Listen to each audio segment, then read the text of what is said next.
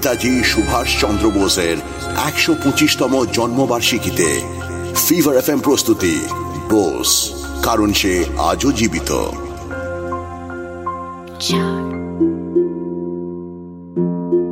মাটিতে লুটিয়ে যাওয়া এই আত্মসম্মান ফিরিয়ে আনার দায়িত্ব নিল কিছু গুপ্ত সমিতি। এরা বিশ্বাস করতেন বিপ্লবী সন্ত্রাসবাদে। ইটের জবাব পাটকেল দিয়ে দেওয়া ছাড়া আর কোনো উপায় তারা জানতেন না।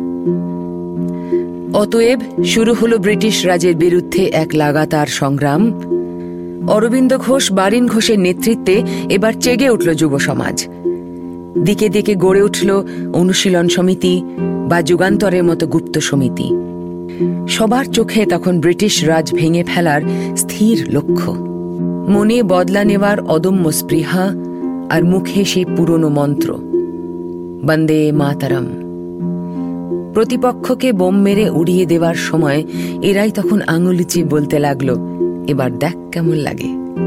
সেই দলে আরও অনেকের সঙ্গেই ছিল ক্ষুদিরাম বসু এবং প্রফুল্ল চাকি। শোনো প্রফুল্ল, এই অভিযানে আমাদের সফল হতেই হবে। আমরা যদি কিংসফোর্ডকে উড়িয়ে দিতে পারি, তবে ইংরেজ সরকার ভালোভাবে বুঝবে আমাদের দম কতটা? ঠিক বলেছ ক্ষুদিরাম। যে দিন থেকে এ কাজ আমার হাতে এসেছে সেই দিন থেকেই আমি অস্থির। কবে ওই পিসাজ কিংসফোর্ডের খুলি উড়িয়ে দেব আমরা? কিন্তু ক্ষুদিরাম আমরা একটা ছোট্ট ভুল করলে পুরো প্ল্যানটাই কিন্তু ভেস্তে যাবে। মুজাফরপুরের ম্যাজিস্ট্রেট বলে কথা। সে নিয়ে ভেবো না। সব প্ল্যান করা আছে। বারিন্দার সঙ্গে আমার সব কথাও হয়ে গেছে। ওখানে গিয়ে আমার নাম হবে হরেন সরকার আর তোমার দীনেশ রায়। কিন্তু ভরা কোটে আমরা যদি ওকে আক্রমণ করি তাহলে তো নিষ্পাপ কিছু মানুষেরও প্রাণ যাবে। তবে কি আমরা ওকে বাড়ি ফেরার পথেই মারব? সেটাই মনে হচ্ছে সব থেকে ভালো হবে। কি বলো? অত ভেবে লাভ নেই। দেশের জন্য এ কাজ আমাদের করতেই হবে। অসফল হওয়ার প্রশ্নই ওঠে না। আর আমরা যদি মারাও যাই তাও কোনো চিন্তা নেই। আমাদের পর তো এমন অনেকেই আসবে যারা দেশকে স্বাধীন করবে তাই না? যদি মারা যায়। আমি এই নিয়ে তো কোনোদিন ভাবিনি তবে ভালো বলেছ। আমরা না পারলেও আমাদের পরে এমন অনেক আসবে যারা ভারতকে স্বাধীন করবেই। আর তোমার সঙ্গে এই অভিযানে এসে যদি প্রাণটাও দিতে হয় হাসতে হাসতে দেব ভাই। তুমি কি এখন থেকেই বিদায় বলছো নাকি? এখানে না হোক ওখানে তো দেখা হচ্ছেই। তিরিশে এপ্রিল উনিশশো আট রাত সাড়ে আটটা নাগাদ। কিংসফোর্ডের ফিটনে বোম ছুড়ল ক্ষুদিরাম ও প্রফুল্ল চাকি।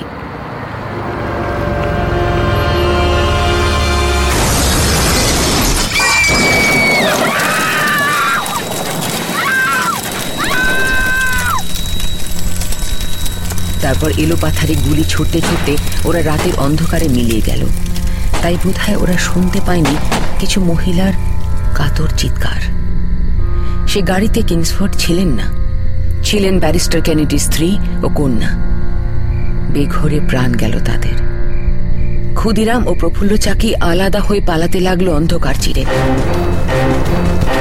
শেষে ক্ষুদিরাম একসময় পুলিশের হাতে ধরা পড়ল আর ভাগ্যের নিষ্ঠুর ছলনায় প্রফুল্ল চাকিকে ঘিরে ফেলল ইংরেজ পুলিশ বাহিনী।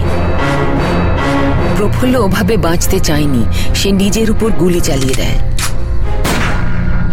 ক্ষুদিরামের ফাঁসির আদেশ জারি হয়। এগারোই অগস্ট ক্ষুদিরামও চিরতরে চলে গেল বন্ধু প্রফুল্ল চাকির কাছে। সারা বঙ্গদেশ জুড়ে হাহাকার পড়ে গেল। খেপে গেল যুব সমাজ। তারা কিছুতেই মেনে নিতে পারল না এই পরিণতি। ঠিক করল, ওদের এই আত্মবলিদানকে সম্মান জানাতে আরও এমন অভিযান চলবে। চলবে, চলতেই থাকবে।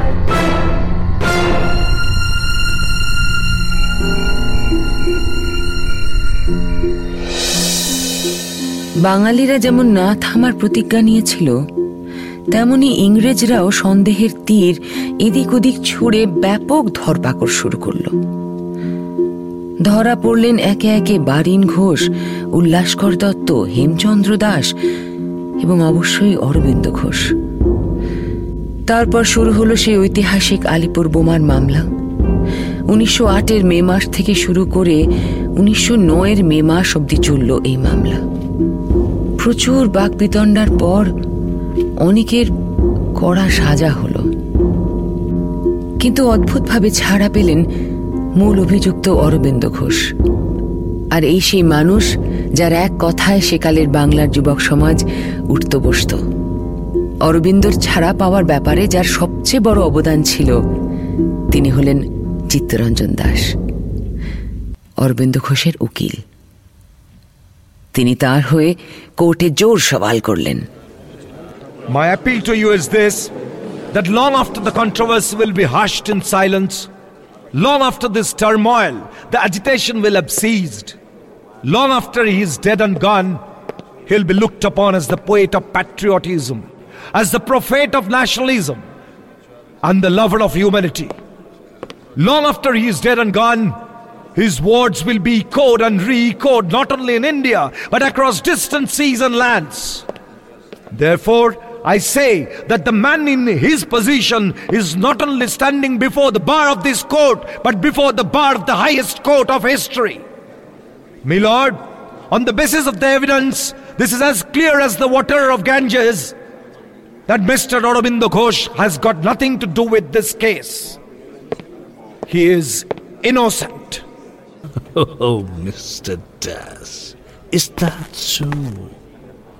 Uh, by the way, do you spell water with an extra T? Of course not, my beloved friend, but we do spell our manner with double N.